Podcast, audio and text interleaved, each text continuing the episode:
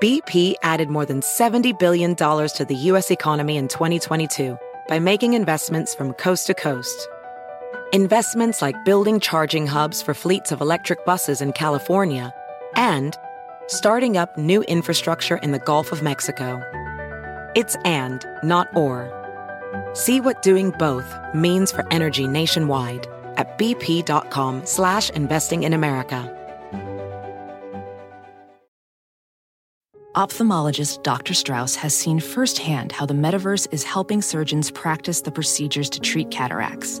Cataracts are the primary cause of avoidable blindness. He works with a virtual reality training platform developed by Fundamental VR and Orbis International to help surgeons develop the muscle memory they need. The result? More confident, capable surgeons. And even more importantly, patients who can see. Explore more stories like Dr. Strauss's at meta.com slash metaverse impact. Let the word go forth. Fool me once. Are you fired up? I'm not a crook. Are you ready to go? Shame on, shame on you. It's Abe Lincoln's Top Hat, hosted by Ben Kissel. Fool me, can't get fooled again. Hey, what's up, everyone? How you doing? Ben Kissel here, hanging out with Travis Irvine. Hello, Ben. And Fernando. Hello, Ben. Today, we are honored to be joined in studio. Somebody Whoa. actually is hanging out, out with us in real life, guys. Can we you believe it? him in here. Uh, he is the author of a new book, Killers Amidst Killers Hunting Serial Killers Operating Under the Cloak of America's Opioid Epidemic. He is a legend. Billy Jensen is with us. Thanks for being on the show, Billy. Thank you for having me, guys. Of course, I love coming to the compound, the palatial estate. Yeah, we love it when you come here. Yes. Whoa. So, the first thing we want to talk about, obviously, we'll have a conversation about criminal justice reform, Mhm. uh, how it ties into the opioid epidemic. yes. Absolutely vital as, uh, again, the opioid epidemic continues to rage on in neighborhoods all across this country. But I want to talk about a case that is really uh, fascinating when it comes to how corrupt cops are able to literally get away with murder. Andrew Mitchell, uh, he was charged with murder and involuntary manslaughter in connection with the shooting death of a 23 year old named Donna Castleberry. Uh, he has since uh, not been found guilty. Yes. So, Billy, can you just tell us a little bit about this story and uh, Yeah. why is it important? So this was, and I, um, you know, one of the things, what just happened was there was just a mistrial on it, and I found out about the mistrial right before we were going out to watch basketball. Yes. Yes. Together, and I was in, in a rage. So that's how you guys learned about this story. Yes. Uh, because I couldn't, you know, and I've been doing this for 25 years and I've never been more upset over a story like this. So yeah, this you is really what- were like a character out of Dr. Katz. You were like visibly shaking, and I was like, but rightfully so. Yes. yes. So uh, what the deal is with this guy is that this guy was a vice cop in Columbus, Ohio. Okay. My hometown. and he would um he would pull up uh and and t- to a sex worker and in a unmarked car and flash his badge and say all right come with me Uh-huh. and then he would tell the women you either have sex with me or you go to jail which is rape Mhm. Right. That most of the women would let them you know because they didn't want to go to jail Right. and this guy was acting like a, a complete and utter monster Right. now he would do this um, over and over again. People knew about it, uh, but he picks up this 23 year old woman named Donna Castleberry, and what he did was he drove her, and this was his thing. He picked her picked her up. He said he was a cop, but he didn't have his police radio and he didn't have his badge Okay. or his ID. So he wasn't. He doesn't have, didn't have any of that stuff, which you're supposed to have Right. um, she's driving along with him, and you know he picks her up uh, along the the sort of main drag where a lot of the sex workers work in Columbus, which is called Sullivan uh, Avenue. Okay. And he drives her onto a side street and pulls up next to a brick uh, building. So this is what he would do. So he would pull up really close to the passenger side, out, uh, next to a fence or a building, so the person couldn't get out Right. and he does his spiel of you know this is this is the deal this is what's going to happen she doesn't believe him there's two things that you know she says she's heard she she uh, has heard about him before but she's also like let me see your ids let me see your credentials because a there's a there's people killing sex workers out there i want to know if you're really a police officer So this was so well known that within the sex work community, which is why things like Backpage are so important, uh, and which is why the shutting down of those things was uh, was the wrong decision, because sex workers have to communicate with one another and they want to know who's safe and who's not safe. It was pervasive enough where she knew that this was the boogeyman Yeah. people were talking about. Yeah.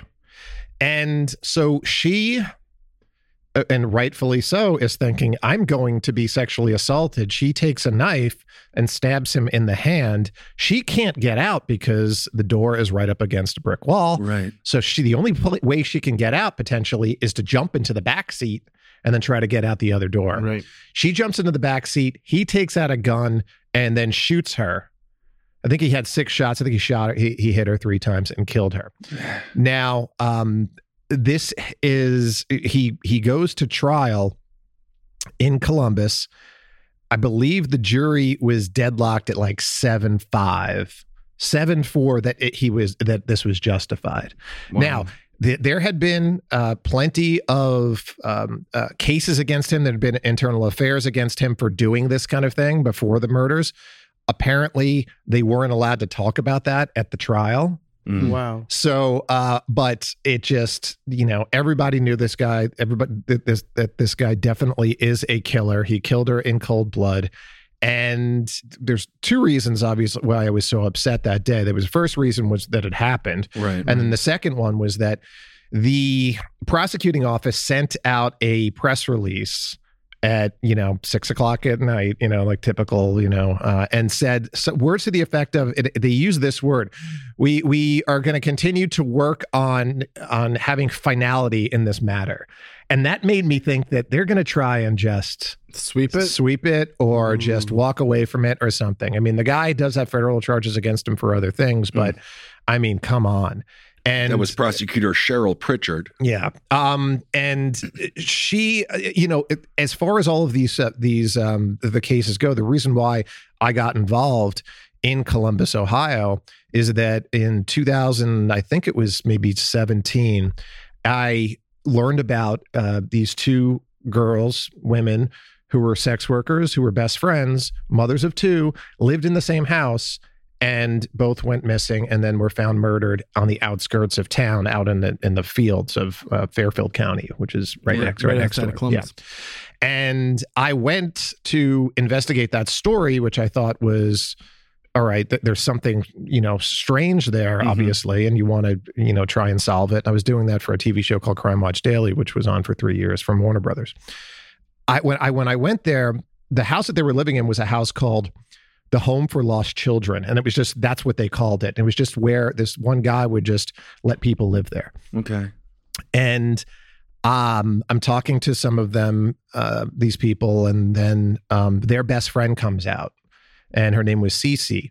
And she looked like a girl you would see at the mall you know? And she's you know i'm talking to her and she's just like you know i know y- you know yeah that she you know they were my best friends i love them and i said well does this give you any pause for getting into a car and she said yeah but i have to because i'm a drug addict Mm. and I was like, right then, that hit me harder than anything that ever hit me in all of journalism that I've ever done before. So I was like, I went, I went home. There was another thing that happened too. So that hit me, and I was just like, am I talking to the next victim potentially? Oh yeah. And then I went home, but before I went home, the father of Danielle Green, who was one of the two women that were were killed, drove me past a house, and he said, "Yeah, that's a, a, another woman who went missing, and her name is Jamie Bowen."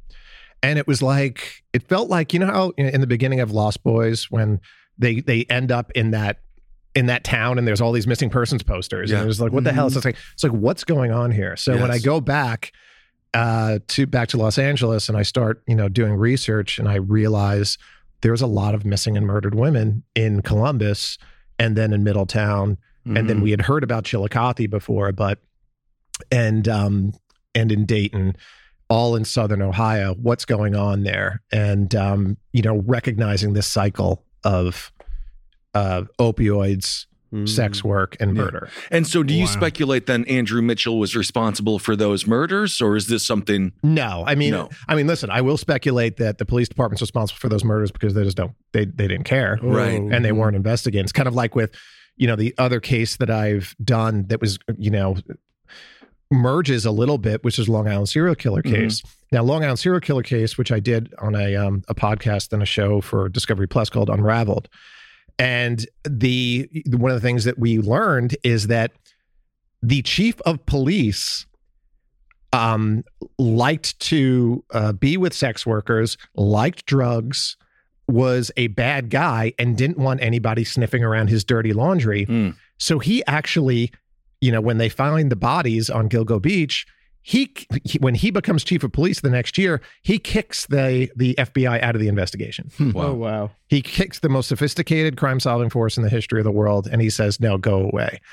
And, you know, that was just indicative of, you know, microcosm of how certain members of law enforcement really feel about sex workers and, Right. Right. and how they're, they've been termed, there's a term out there called the, they're the lesser dead. Yes. We were speaking with Lenora Claire last week, and uh, we were talking about how ingrained in society this corruption is. From your experience as a journalist, as a reporter, as an investigator, when it comes to police, um, when it comes to the blue wall of silence, how how uh, how pervasive is this? Is this something that happens more regularly than we want to think about? Oh, absolutely. Uh, this is happening all the time, and the you know, and and the the people that I'm talking about are, are, are actually white.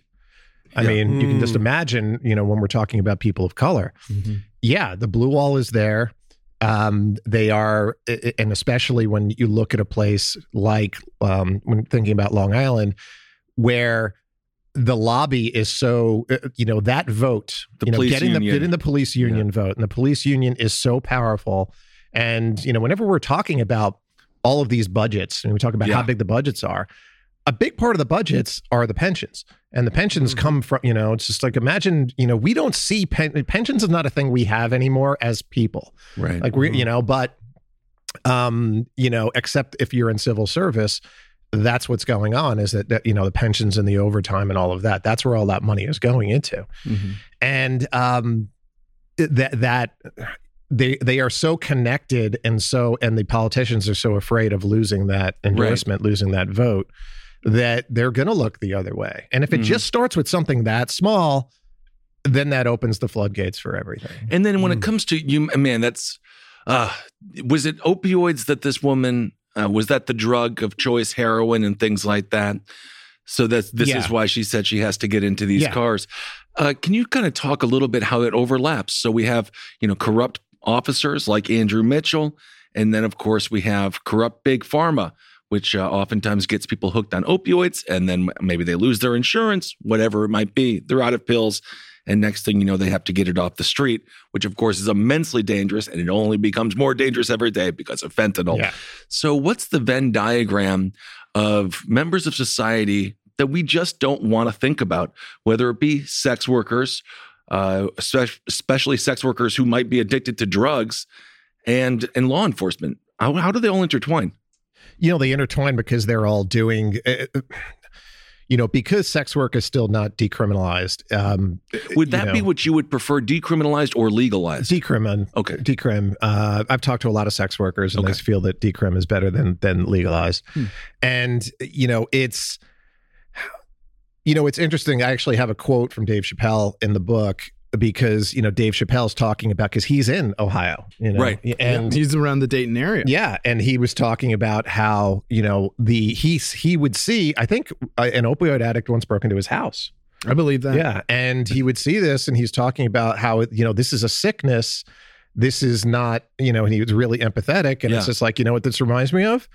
This was what was going on with black people with crack, Right. Oh, but wow. we didn't. You know, nobody called it a sickness then. You Right. know, so I Mhm. think the thing that is going to bridge the gap between uh you know sort of the empathy of people and, and this is really a sad way to do it is the fact that we've had more overdoses in the last 12 months than we've ever had before It's so we, bad. we're over a hundred thousand Right. Jeez. and it was hovering around 75,000 now I, and I almost hesitate to call them overdoses because a lot of it is fentanyl. It's not like somebody went and said, "I'm going to do a bunch of drugs, and if I die, I die." Yeah, I've heard people call it accidental poisoning. Yeah, I- I- Yeah. it's almost like Accidental poisoning. overdose. Yeah. because when you have a you know i think it was new hampshire might have put out a a, a graphic Mhm. of i don't know if you've ever seen it which Right. is how much heroin can kill you in a in a in a little vial Mhm. and then how much fentanyl can kill you and the heroin was like you know it was maybe like a half inch There's tall. a substantial amount, a Yeah. noticeable amount. noticeable amount the fentanyl was like eight grains of sand Yeah. Literally. Yikes. Yeah, that was it. And and it's not just you know we heard the, the story of the comedians who were Yeah. who were doing coke, and somebody had laced it with fentanyl, and two, I think three of them died. yeah, I think right? three out Three of the four, died. Yeah. That is why Mac Miller died. The pills were laced with fentanyl, and he was used to taking these pills. You know, he was a he was a quote unquote responsible drug user in his Yeah. own right. And had there not been fentanyl in those pills, he would have been alive. so he, he got those probably from off the street. yeah, uh, the guy just got 11 years actually. because that's the thing. It's like, and you think like when you're looking at at when you look at Coke, you're just like anything could be in Coke, and we know Right. it. It's like baby, Baby powder, powder. and, and uh, you know it's everything. Um, horse dewormer, all that. Oh, Uh, it- but This then- is why I feel great. Yeah. But then- Worm free since '99. Yeah, but then when you look at at a pill, it's almost like, oh, this looks like a pill that you would get, Right. and then if you then if you get it off the street, it's just like, oh, somebody must have just gone to a pill mill, or somebody had, you know, has been going to four different doctors and getting them, and then selling them as a side project. But no, some of them there's a chemist that's doing it and and giving it a little bit extra kick and throwing the fentanyl in there.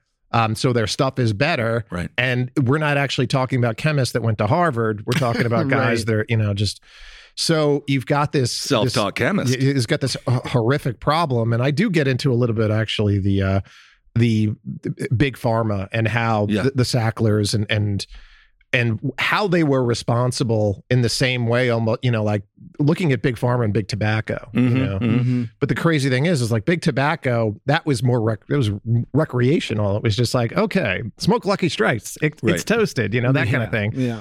Um, this was supposed they were supposed to be doing creating something that was supposed to help people who Right. who were sick Right. Or in pain and or in, yeah, yeah, and they just completely and those just went for commercials, it. uh, those commercials from the '90s, it's not addictive whatsoever, and Oh, it was sure. just absolutely disgusting. And they knew exactly what they were doing. So when it comes to leverage, people who are addicted to drugs, police officers, do the police officers use that leverage uh, either by giving them drugs or saying we're not going to report you for drugs if you do the things that Andrew Mitchell was I mean, they forcing very well these people to do? I mean, that's certainly one of the things that Andrew Mitchell did. Yeah. Yeah, and I'm sure that I mean, I've heard stories of that that, that have gone on before. Sure, Right. And that's actually probably a good place to interject about the entire Columbus Police Department's Vice Squad, which Mhm. Andrew Mitchell was a part of. They also got in trouble, and it was national news uh, for slapping uh, Stormy oh, Daniels this is the on Stormy the wrist Daniels story. Yeah, in the strip club, which was Yeah. obviously a hit job by this Vice Department.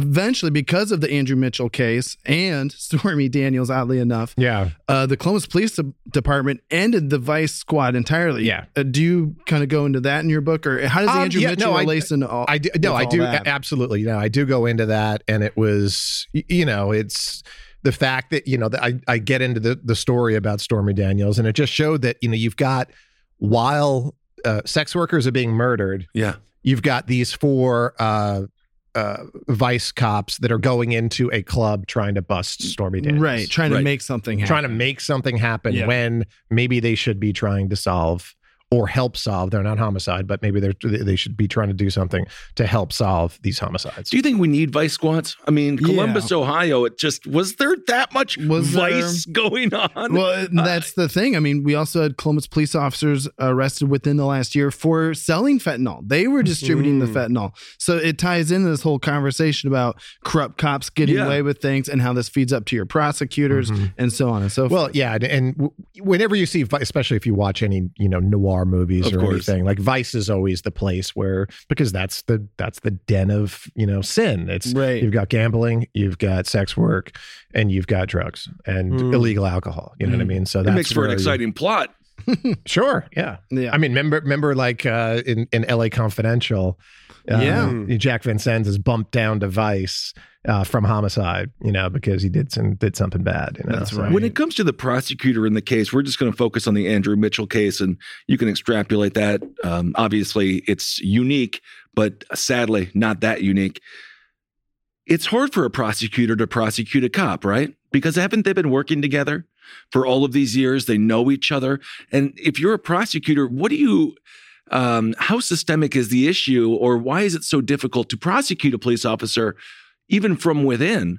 If you're a prosecutor, it's got to be a little bit, you know, foreign. Mhm. Yeah, no, it's rough. I mean, think about how foreign it is to be in an internal affairs. You know, Mhm. think about how Yeah. you're the guy. Uh, there's a there's a section of the police department that is just supposed to be looking at the at the bad police. And Right. think about that in any normal job. There's not Yeah. really that you know you don't have a i mean maybe like trying to think of like i worked at newspapers and maybe that's what sort of editors were kind of like just to make sure you don't screw up but Right. uh, the internal affairs it was a little bit more than that because they were literally investigating and that's what that's what they do so um yeah it's it's in, until you have something like um in you know an independent you know sort of Yeah.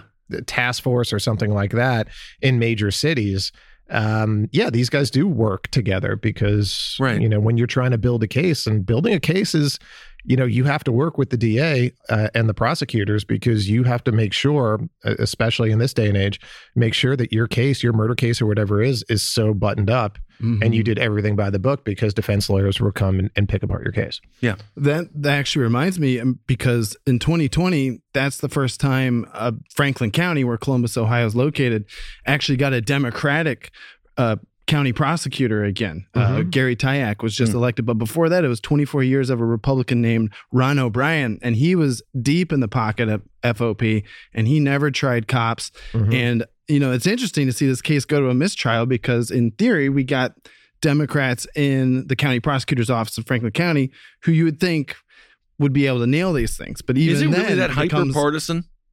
Uh, well, in Ron O'Brien's case, Yeah, he was, was. bought and sold by the FOP, and and it was And one what's of the old- FOP? Is a Fraternal Order of Police. Got it. Yeah, and that is, um, you know, that is essentially Ron O'Brien kept that office safe for cops for 24 years, Mm. and it was one of the only offices the Republicans controlled in Franklin County until 2020. So, but even then, with Democratic prosecutors who say they're going to start uh, cracking down on cop-related crime, Mhm. it's still difficult. Yeah, no, it is, and it's you know the and the the, the other big problem is we literally have half as many journalists as we had 20 years ago. Right. Hmm. So there's the, the watchdogs of the fourth estate, which is what journalism is supposed to be, Absolutely. is smaller and smaller. And on the national level, uh, you know, yes, you have New York Times, Washington Post. They're there. They've got they've got people there. Uh, it's the local stuff that, that's Mhm. happening, and and you know, Trump. When as I go through, and there's a part in the book where I'm looking, I'm sitting with Thomas Hargrove, is a guy that runs the Murder Accountability Project. So he has a nationwide database of murders, and you're able to say, I want to find every woman who was murdered with a knife in Ohio from 1999 to 2006 or something. Wow. And some of them are in there and some of them aren't. It just depends on who has actually, if the police departments have entered the data in. And going through that, you know, he he didn't have a, cou- a couple of the ones that I had had, and he did have some that I didn't have, and that's how I was Oh, able to identify that that, that there were murdered, there were unsolved uh, uh, murdered women in some of these areas. And be able to go and talk to their families and, and their friends and learn their stories. But the fact that, uh, you know, I do searches right now for sex workers uh, that have murdered, and sometimes like I'll, I'll know the name, I'll find it, I'll find the initial story on it, and then there's no follow up. Hmm. So then I'm, I'm, it's like, you know what, it's probably unsolved, and nobody's sticking with it, and then it's just, it's done. And then it's done. Yeah. I would like to publicly say when I search for sex workers, they're alive. Oh, Oh, God, Ben. that's nice. Absolutely. I- what? That's good. I, I have a question about about Andrew Mitchell while we're on it. So I, in my opinion, I would have expected a mistrial. I mean, the only cases that I can think of where a cop faced maybe the consequences is Derek Chauvin and Kim Potter. I mean, what other cases can I think where a, a police officer faced the consequences? Well, they fa- faced the consequence and then actually came out uh, of it okay. Mm. Yeah. I mean, we're, we're a society where everything from, you know, the 41 shots case in New York Mhm. to um you know, uh, obviously Rodney King. You know, it's it's you think that the tide would turn, but it's also, and this is one of the things that I tell people. I tell this people in my first book. If you ever say no to jury duty, you can never ever complain about anything in true crime. Mm. Go to jury duty. I can't because they as soon as they know what I do, they, I'm gone. Right. Yeah, I, I put on my form that I'm a libertarian and I think a lot of things should be legal. They're like, all right, you just Get them out of you just here." sit there. Obviously, Breonna Taylor comes to mind as well with No Knock Warrant. Across America, BP supports more than 275,000 jobs to keep energy flowing. Jobs like updating turbines at one of our Indiana wind farms and producing more oil and gas with fewer operational emissions in the Gulf of Mexico. It's and, not or. See what doing both means for energy nationwide at bp.com slash investing in America. Welding instructor Alex DeClaire knows VR training platforms like Forge FX help students master their skills. There's a big learning curve with welding. Virtual reality simulates that exact muscle memory that they need. Learn more at meta.com slash metaverse impact. And so, Mhm. absolutely horrible. Billy Jensen, killers amidst killers, hunting serial killers operating under the cloak of America's opioid epidemic. Check this book out as soon as it's available. So, I guess the uh, question that I have is how do we start? Where do we begin? Where do we begin? Where do we begin Yeah. criminal justice reform? We talk about it at nauseum. Do we start with decriminal? Uh, Yeah, well- Billy, you answer. I don't know. yeah, I, I, I mean, uh, we start a with paying attention. It's like as I was Mm. writing the the book, and um, you know what it was. You know, it's there's a lot of definitely bleak parts to it, Right.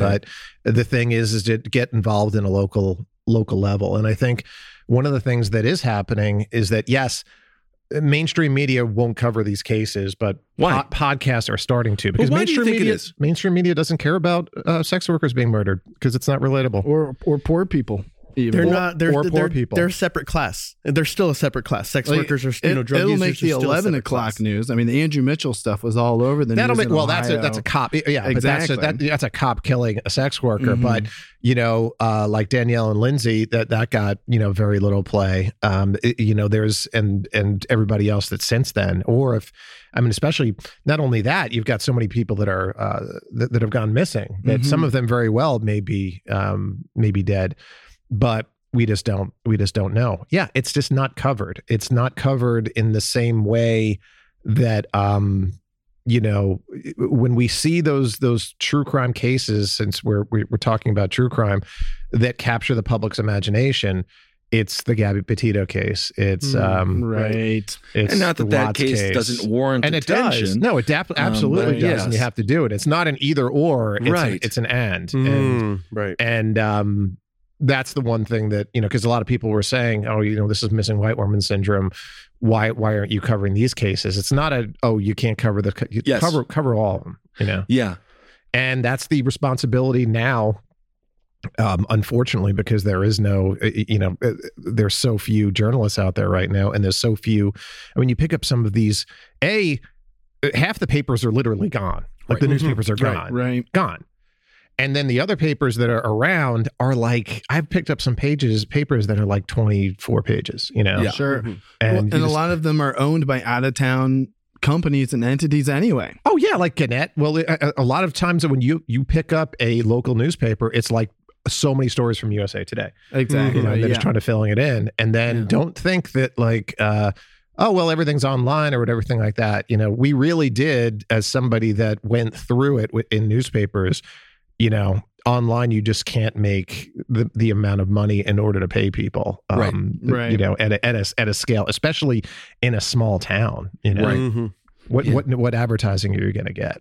You know, Right. It's Just all not- just not paywalls there. now.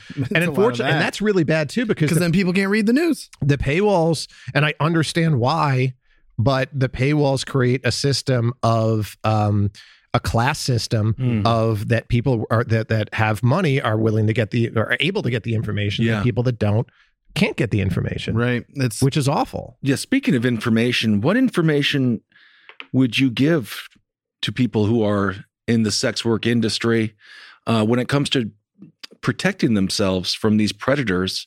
Like what? How? How do we? How, how do they? You know, even grasp how how much danger are they in, and how do they? Is there any way that we could prevent Uh, the, the these se- horrible things from happening? yeah, the sex work industry. Yes, when you know you have that show Deadliest Catch, and they, Yeah. they say that that's the most dangerous profession. It's not.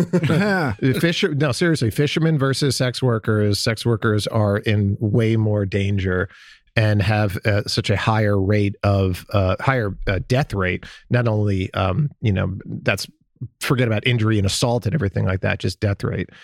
Yeah, you know, what can you do? It, it is a, um, it's a profession that is in the dark. Um, Yeah. It was, it had gotten into the light a little bit Mm-hmm. with the internet, and the government shut that down. Can you explain a little bit when it comes to legislation, uh, as far as the politics of sex work Yeah. with Backpage and things like that? Um, I know uh, Kamala Harris was pushing hard to get rid of it, and they used the guys. Same thing with Apple when they were like, "We're going to look at everything in your phone because pedophilia," and everyone's like, "Yeah, we don't like pedophilia. Yeah. that is bad." And of course, that was a similar trope that they used when it comes to Backpage. Can you explain a little bit why you disagree with that, or if you disagree with that legislation, and why? Yeah. Can I add to that? Uh, why decriminalization versus legalization of sex work? as you well? know, you know what? That is that's a better question for sex workers. I just, you know, I follow a lot of the sex workers who are activists, Mm-hmm. Mm, and they go they go into it a lot harder. I just know that that that's the uh, that's that's the key to it is i- is decrim, Mhm. uh, at, le- at least to start with. Uh, when it ca- when well, it you came, know the government's going to take their taxes. well, actually, I think Yeah. that's Probably really- like I was I gonna think- say, ninety percent just tax. and then they got some regulations. I think I mean, look at weed. Yeah. I think that's that's probably one of the reasons that it, that it comes comes down to that. But yeah, no. So I mean, full disclosure, I actually know the guys that ran Backpage, and um, the uh, and I worked at a I worked at that company. Uh, and on the newspaper side, because it was the alternative journalists. Yeah. you know, Village Voice and Mhm. LA Weekly, and that's where you used to find uh, massage uh, people and and sex workers back then, and then they they just moved it online. And the problem was is that, and you're exactly right. They went to the idea of of child trafficking, and Mhm. that's what that's what they focused. And obviously, on. everyone's against that. yes, Right. So every so the, and it's it's a hard that's hard to fight against because because there are examples of that. It, it Mhm. certainly it happens. So when you have when you're up against that, it's very easy to to for a uh, a community where the only people that are fighting against that are sex workers. Right. And you ask any sex worker and they'll say like we wish Backpage was still Mm. around. And my biggest thing with Backpage when I would tell people is this, it's like you know, the women can screen their clients, but also if something bad does happen, the police can um, subpoena and get an IP address Mm. and they will be answered right away.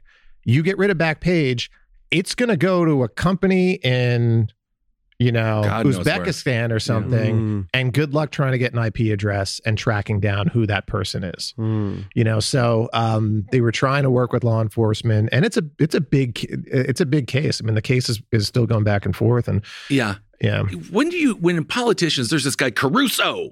They always sound like made up characters here in Los Angeles. Everyone running for office. This guy's running for mayor, and his thing is tough on crime. Now, if you are a sex worker, you're a crime, right? hmm So, what is the when you hear stuff like that coming from our political class? What do you think? Because a lot of people are like, "Yeah, we want to clean up crime," and I think a lot of people are. Maybe they think about it in like, we don't want people stealing. We don't want people, you know, Yeah. siphoning gas out of my truck, Right. whatever. But in reality, this is a crime yeah, uh, because it's not decriminalized, Mhm. and these people are the ones who are basically the the ping pong balls in this political volley. yeah. When you when you talk about uh, you know tough on crime, particularly in Los Angeles, so Los Angeles is a case where um, we have a, a very large uh, uh, house houseless pop- population. Yeah. Then we also have um, a lot of these uh, follow home uh, robberies, where Mm, the wh- which have gotten a lot of play because what they're doing is uh, the gangs are are out uh, outside of nice restaurants and clubs. Uh, downtown Hmm. and in Bev Hills or whatever, they see somebody walking out and getting into a Tesla or getting into a Rolls, and they're wearing a a Rolex, and Mm-hmm. then they follow them home and then they rob them. Damn. And that's been there's been hundreds of those. Yes. As long as they don't follow me from Taco Bell, I'll be okay. You don't have a Rolex. Nah, that's true.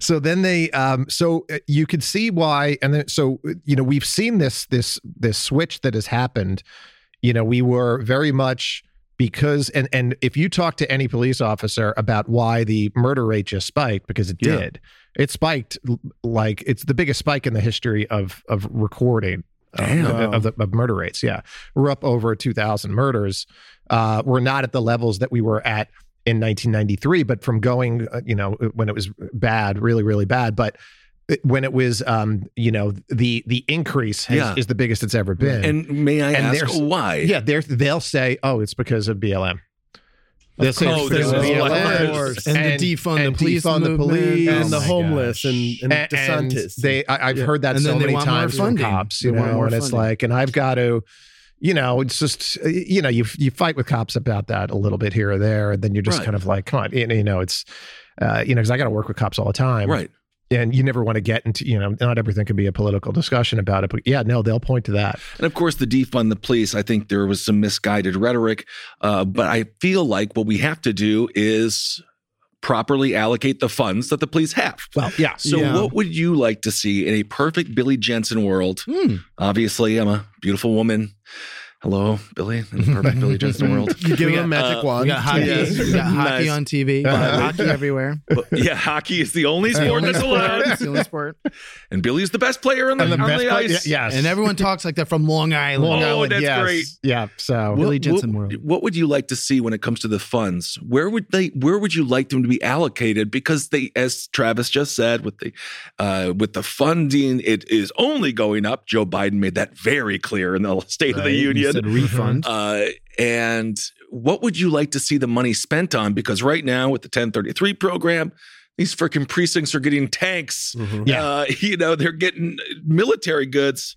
Yeah, um, And that shit ain't obviously, cheap, man. Yeah, obviously not. The, and they'll come back and they'll say, "But that was." What do they say? That was from the army. You know, those are surplus And from the army, and we got well. Why we we paid for that? Yeah. though.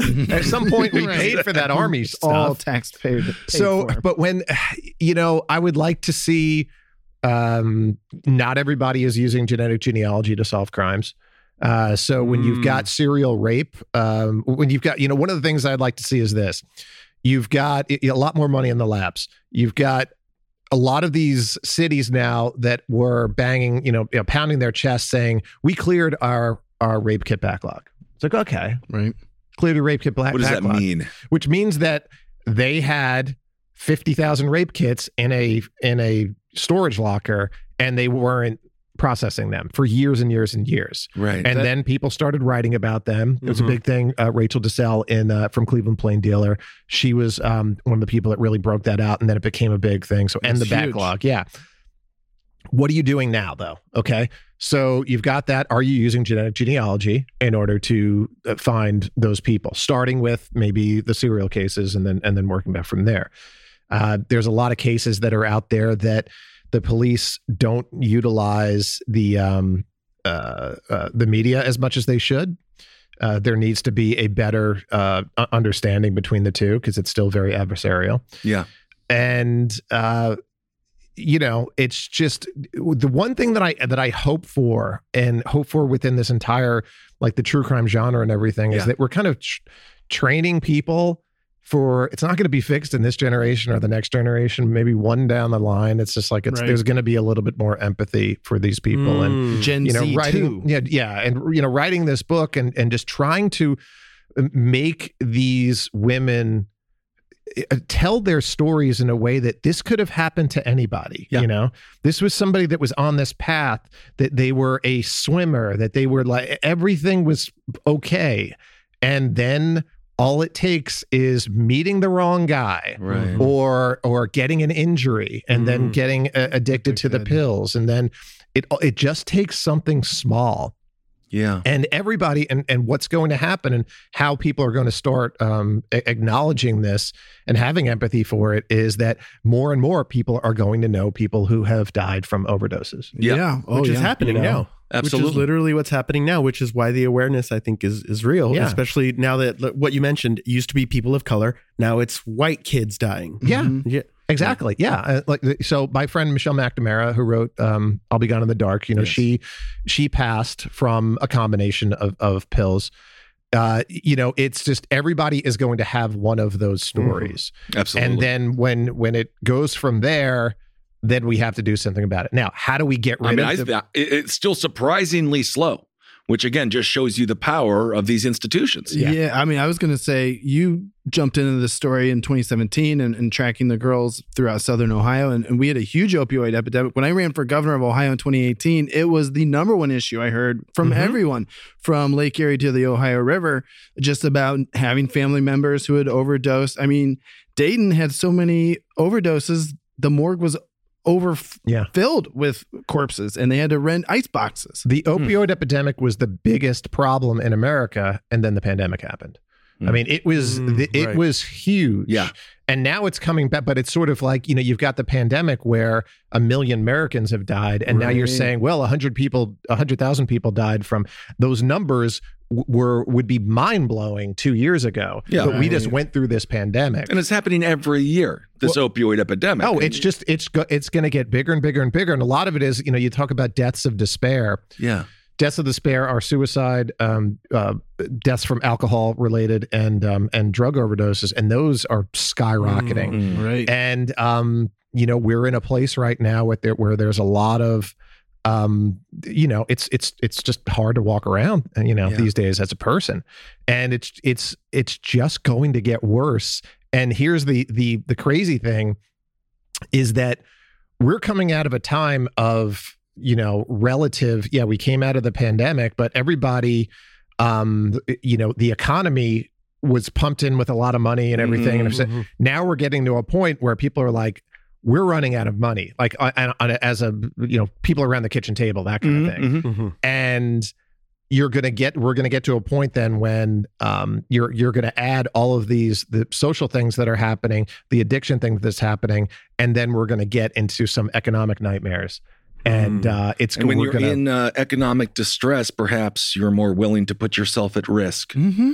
yeah because you to just make ends wanna- meet. uh, you yeah put yourself at risk to make ends meet you know uh, take a pill because you know you want to just Right. not you Mhm. want to turn your brain off because it feels like the world is coming down on you so Yeah. um, you know, with this, there was one part of this when I was um, interviewing these. Uh, I went to a halfway house, and it was full of these, these women. And this woman said that you know I had had Narcan given to me like seven times. They had the they had the body bag after me once. Oh, my God. And and I said, and then and I was asking her about other people as well, like uh, people that that. But she had had actually turned her life around, and but she was um she had just talked about she had just done her first crown because she was like uh, practicing to be a dental hygienist. It was like Oh, she was nice. really it was great, and she was talking about other people. I was like, well, does everybody carry around Narcan? And and with this certain group of people, she's just like, no. That should be number one. And but then she said that you know what? It's not like they're trying to die, but they're if it happens, it happens because they're Right. just Mhm. tired. You know. Wow. yeah. Across America, BP supports more than 275,000 jobs to keep energy flowing. Jobs like building grid scale solar energy in Ohio and producing gas with fewer operational emissions in Texas. It's and, not or. See what doing both means for energy nationwide at bp.com slash investing in America. VR training platforms, like the one developed by Fundamental VR and Orbis International, are helping surgeons train over and over before operating on real patients. As you practice each skill, the muscle memory starts to develop. Learn more at meta.com slash metaverse impact. Wow. And that was that was so so sad. Hmm. You know. Politically, who can we turn to? Is there anybody that that you think is doing a good job? Because you know, with obviously Donald Trump, it was uh, you know triggering for a lot of folks. He's such a you know a scumbag and all that. But the Stormy Daniels stuff and talking about sex work, there was a lot of people on the left who were demonizing sex workers and a lot of people who are uh, prudish all around, you know? Yeah. And so you have your evangelical right, you have some f- factions of the left that are, you know, suburban people or whatever it might be, putting their nose up at sex workers. Is there any politician or any political ideology that is kind of like Uh, the, the closest ringing thing, true right now? the now? closest thing is libertarianism. You know, Wow. And of course, it's innately it's innately flawed because if you're truly libertarian, you don't vote. Right. yes. yeah. It's like Doug Stanhope used to say uh, the most libertarian election will be one where no one votes and it's a zero Yeah. confidence vote in the government. yeah. So it's it's that's the problem is that we know that it is uh, it's a it's an it's literally the world's oldest profession. We talk about that. It Yes. is, You know, this is it. Uh, it ain't going away. The whole idea of trying to shame people and shame men for d- d- try to, you know what, that doesn't work. Nothing works. Okay, this is a thing that is is here. It's never going to go away. Stop trying to. Yes, we, de- you know, the things that we definitely have to um, fight against are exploitation Mhm. and sex trafficking and and kids. Absolutely. Absolutely. But when when you're a um, whether you're a high end escort or whether you're um, on the street, you know both of those should be afforded the same protections. Yeah. and certainly you know just the, the Andrew Mitchell case is just a a, a it- it's an explosive Ugh. example of how you know the rest of society and the rest of the police force deals with sex workers. Right. And could we Mm. even highlight county prosecutors as well? I mean, how important are those races? I think during the the George Floyd Right. uh, protest, that really started to become apparent how important county prosecutors are, uh, attorney generals. I Ahmaud know Arbery, wa- Arbery, that was unbelievably federal- uh, explosive Right. because the county prosecutor was buddies with them. with the cops, the former cops. Yeah. Yeah. So, um, yeah, I mean, in terms of political ideologies Yeah. or getting it right, yay, libertarianism, love it. but what are some county prosecutors around the country that are maybe doing it right? Some counties better than others. Um, and just the importance of that office to make sure all people, including cops, face consequences for Classic wrongdoing. liberalism. Yeah, no, it, it has to be something that that is asked. You know, what do you, what are your positions on um on drug uh, uh you know how we are uh, dealing with the drug issue and uh, you know decrimming the drug issue and we still have a huge problem in our jails with people Yes. that were just caught with possession you know Right. Right. which is insane we still have so many people that were caught with possession with weed which is now a billion dollar industry and it's, Absolutely. you know what i mean I mean, can you imagine rotting away in jail right now and and, And- your buddies are making bank, right selling the same stuff you're in there for? Mhm. Yeah, and same stuff that you weren't even necessarily selling. You were you were just using, you Yeah. know, Right. and you just you were just there for possession. So, uh, you know, it's it's a big issue. It definitely got, particularly with the opioid uh, epidemic, it definitely got derailed because of the pandemic. But we knew what was going to happen, and and actually, what happened was is that during something like the pandemic, suicides actually went down in the beginning because everybody was kind of banding together. It's just like we are being attacked by something Yeah. and if there's something bigger.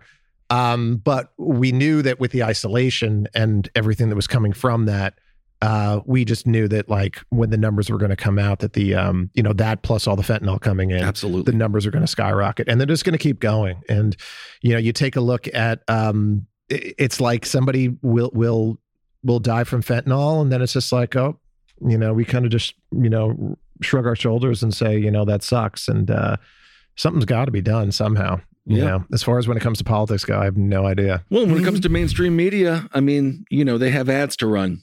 And there's a lot of Mm. ads from those companies that are killing a lot of people. Mm-hmm. You know, the fact it's killed Prince and Tom Petty. We talk about some celebrities that people love. It's just killed so many people, opioids, that is, Yeah. and nothing has changed. When my final question that I have for you is about trust. Uh, obviously, the sex work community probably has very little to zero trust in law enforcement because it doesn't seem as if they're there to help. Correct. But is there any way that, because I, I think as a society, Mm-hmm. both in a neighborly perspective, uh, there's an arms race in every suburbs in this country. People are just collecting guns, getting Yeah. ready for the And- and so are the revolution. police. and so are the police. It's it's so gnarly.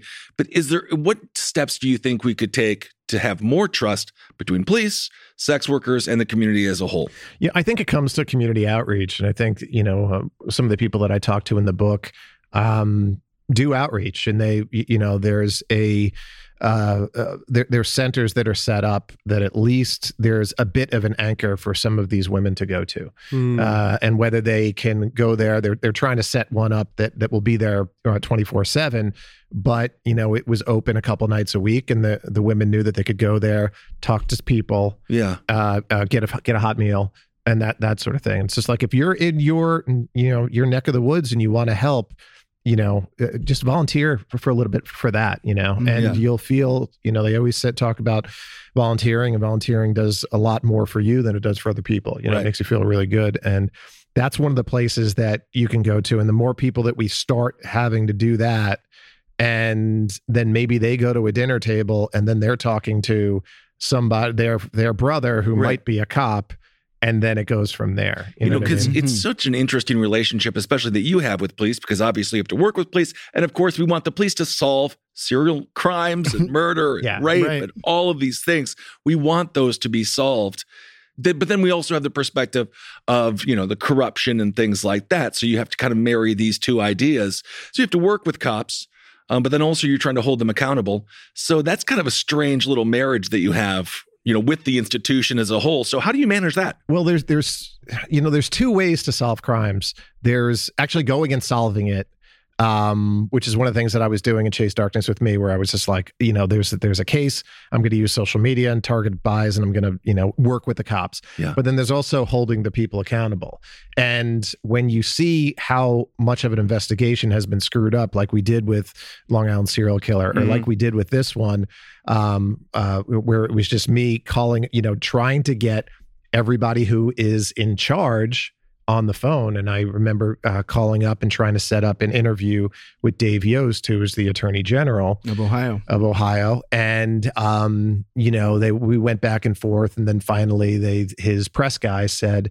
You know, you know, he's, he's not interested. I was like, well, how can you not be interested? Right. in I mean, that's. something do like they that? even have the right not to be interested? You're not Nicolas Cage. Well, the, This is you're a public servant. You're a civil. Well, I mean, yeah, yeah. I mean, Nicolas Cage is. There's an interview with Nicolas Cage in the book, though. oh, That's cool. fantastic. He's, he's- He's yeah, so he's cool. Yeah, but, um, But it seems but- like they should be No, forced of to course. come to the 100%. media and, and uh, talk about what then they're I, doing. And then I say in the book, I become, you know, there's parts of me that can become confrontational and become a dick, and that's like one of the things that um that you have to do as a journalist because you have to be a dick for the families. Um, and I said, uh, you know, you're going to have a big spotlight on you. You know, Yeah. I'm hoping this is going to be a big book. You know, and then just waiting for him to, you know, it's like, so what do you have to say to that? And then it was a really long pause, and then he's like, "Have a good day," and then he hung up the phone. You know, and- yeah. And yeah. this guy, Benjamin Marrison, is a old school conservative Republican. He used to be editor of the Columbus Dispatch. So the Uh-huh. fact that he's even doing Oh. communications for Dave Yost is insane to me.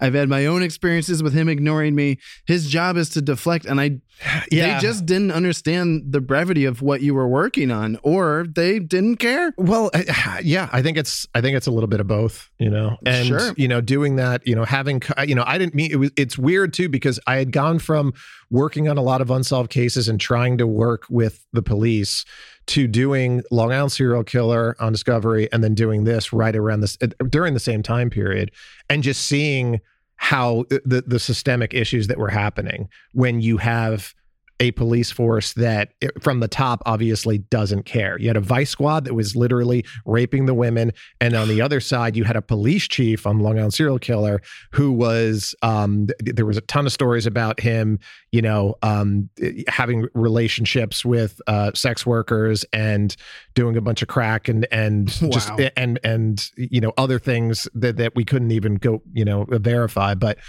Uh, and then he eventually went to went to jail for you know civil rights violations and things. So I, you know, it's seeing that, and it's like those are just the the last two that I really dug into. Yeah. like, you know, one was Long Island, one was in Columbus. Those are really like the last two that I was really in. Like, where else is this happening? Yep. It's happening everywhere. So, So, so Billy, how do you not think that all cops are bastards then? You know, because because if they're not if they're not the ones committing these crimes, then Mhm. they're letting them commit these crimes. Or, or is it just it's just too oppressive of a force? I think you can, I think there's cops out there that like you know a lot of times like like when I would call up a cop and tell them like hey I saw a video you're trying to still trying to catch this guy I have this system with social media that we could catch him and then you know I remember a couple cops one of them was a guy in San Jose that was just like wow that sounds really interesting like let's work Yeah. on it it's just like this is a guy that like didn't have to do that he was into it you could tell that he was really into justice now Mm. he's not going to go and and completely try and fight the entire system you know we can't have you know, I mean look at what happened to Serpico you know Mhm. you know it's like you, know, you want you want They that made a movie after him. yeah, well, they did certainly, but um, and you want that, and we do need that, but you can't just say all cops are bastards because it, it, it's a blanket statement like that. Just because, yeah, you are working under a a, a regime uh, that is not even broken; it was set up like that uh, Right. to be Mm. completely unfair, but you still you're still performing a service, and you have Yeah. to be able to do it. Well, that's so. powerful. That's because we often refer to the uh, injustice system, the criminal justice system, as broken. But yeah, you're right. It's it's perfectly. It's operating perfectly. Oh yeah, This No, is it's exactly how they want it to be. the plumbing operating. is in fact, oh, you know, It's solid. all working Yeah. great. The plumbing works. And of course- the plumbers are bullshit. Yep, and of course, officers uh, being an extension of the tax. Well, you got Ferguson, where they were making a lot of money. I think half of that municipal, mun- municipalities' uh, income was coming from citations. Yeah. That's horrible. And that happens all around the country. all too. around the country, which And- that needs to go away. and they're still guaranteed those pensions that Billy talked about. You know, Mhm. right? Because all of the all of it's involved because in the end they're kind of protecting that for themselves. Oh, themselves. Burke, right? Burke, the guy from the from that was the police chief of Suffolk County for the Long Island serial killer case, who kicked out the FBI, who beat up a suspect who had broken into who, who was a heroin addict who broke into his truck Ugh. and and stole like a bunch of uh, sex toys and things. Right. And he he beat the hell out of the kid. He's got, he's got a pension. He went to jail, but he's got a pension. Oh, you still get it. You still get the Yeah, pension. all right. Is that what we have to change? Do we have to? Does does You criminal? know, hon- honestly, money, yeah, money talks. So that might be something that you have to change. But again, it's just like that lobby is just so important. Mm. And really what it, what it comes down to, it comes down to fear. You know, it's like the same thing that we talk about with Trump. It's just like whenever I look at, at at these politicians that kowtow to Trump that are that are Republicans, it's like you went to you went to college for four years. You you might have gone to law school. Like Absolutely. you're smart and everything Yes. like that. And it's like Well, that's what You- even this more disgusting. Josh Hawley, Ted Cruz, they have university. They have Ivy League degrees. all four. They went to all four of them. Yeah. And it's like you can't really think in any part of your body that this is right, that this is the guy, that what he's saying is right. And it's all about fear of not being in power again. And that's the Mm. biggest issue. Yeah. Wow.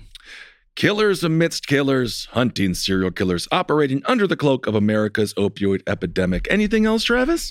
I just hope all this coverage of true crime leads to true criminal justice. Absolutely. Billy Jensen, check out this book as soon as it's out. It's Uh, it's expected to be out on July 19th. You can pre-order it now though on um, uh, Amazon and or your local bookstore would be wonderful. And I am going to be doing Thank a book tour. And I'm, I'm going to be doing it in Columbus. Columbus, starts- Ohio. Kicking it off at Columbus. I'll be there, yeah. baby. and it's going to be a book tour of the Midwest states. I didn't want to do. I was just like, I'm going to hit Rust Belt. Yeah, so yeah. Absolutely, man. Michigan, that We kind of need stuff. you. Um, so Yeah. be safe out there. Be careful. It's uh, easier said than done, but it is. I mean, it's almost an act of war. This fentanyl.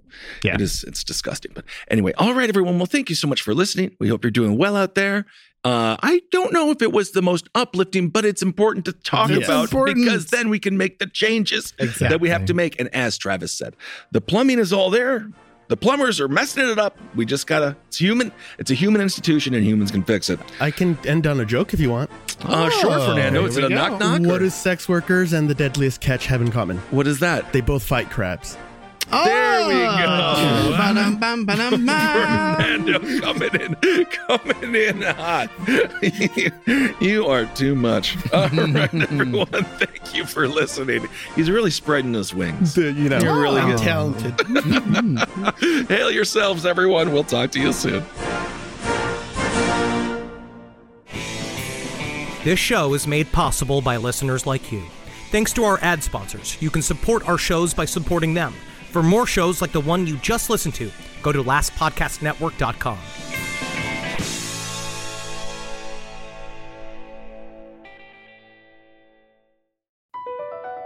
Across America, BP supports more than 275,000 jobs to keep energy flowing. Jobs like building grid scale solar energy in Ohio and producing gas with fewer operational emissions in Texas. It's and, not or. See what doing both means for energy nationwide at bp.com slash investing in America. In a fast paced world, every day brings new challenges and new opportunities. At Strayer University, we know a thing or two about getting and staying ahead of change. For over 130 years, we've been providing students like you with innovative tools and customized support. So you can find your way forward and always keep striving. Visit strayer.edu to learn more. Strayer University is certified to operate in Virginia by SCHEV and has many campuses, including at 2121 15th Street North in Arlington, Virginia.